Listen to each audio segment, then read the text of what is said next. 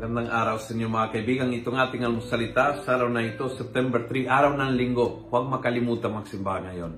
Ang ebanghelyo natin ay Matthew 16, 21 to 27. Ito ang sinabi ni Jesus. From that day, Jesus began to make it clear to His disciples that He must go to Jerusalem, He would suffer many things from the Jewish authorities, the chief priests and the teachers of the law, he would be killed and be raised on the third day.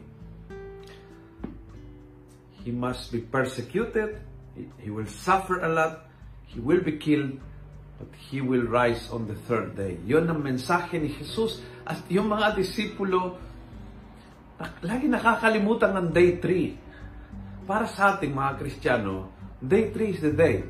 Day 3 is the center. Day 3 ay siyang pinaka-focus tutok ang ating isip at damdamin sa day 3. Yes, dumadaan ako sa day 1. Marami akong suffering, may pinagdaraanan, may hindi okay yung aking pakiramdam, hindi maayos ang aking trabaho, hindi okay ang aking pamilya. I'm on day 1, pero alam ko na ang destination is day 3. So, ituloy ko ang laban.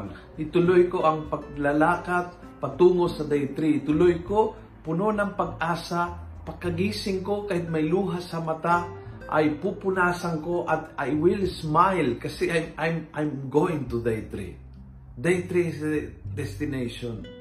Kapag nakalimutan mo yan and you get lost in day 1, suffering, or day 2, death, can be literal na death, may namatay sa pamilya, may namatay na kaibigan, o ikaw mismo nakaranas ng kamatayan inside something is dying, a relationship is dying, your health is dying. Kapag nasa day 1 or day 2 at binura mo yung day 3, hindi mo sinama sa isip ang day 3. Hindi ka nagdarasal patungo sa day 3.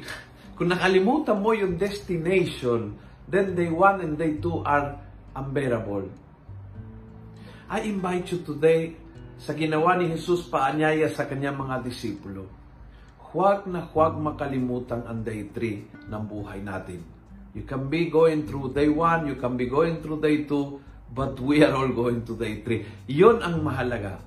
Ang mahalaga ay yung patutunguhan. Humanda ka dahil ang day 3 ay darating sa buhay ng bawat isa sa ating may pananalig sa Diyos.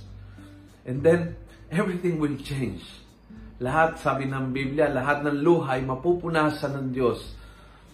Lahat ng laman ay makaranas ng kapangyarihan ng Diyos. Kung nagustuhan mo ang video ito, please pass it on.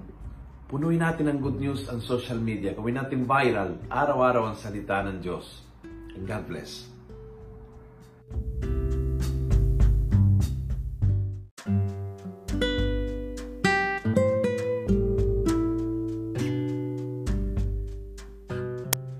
Hello po mga kaalmosalita. Sa ngalan po ni Father Luciano at sa lahat ng bumubuo ng aming team, maraming salamat po sa pakikinig at pagiging katuwang para gawing viral ang mabuting balita araw-araw. At para po masuportahan pa ang mga programa ng aming ministry, kumakatok po kami sa inyong mga puso para sa mga donasyong maaari po ninyong ipadala sa bank account ng Almusalita. Tingnan lamang po ang show notes ng episode na ito para sa mga detalye.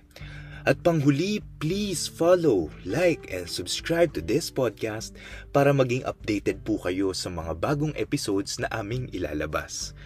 Huwag po kayong mahihiyang mag-message sa aming Facebook, YouTube, TikTok at Instagram accounts kung kayo po ay mayroong mga katanungan. Ayun lamang po at maraming salamat and God bless mga kaalmosalita.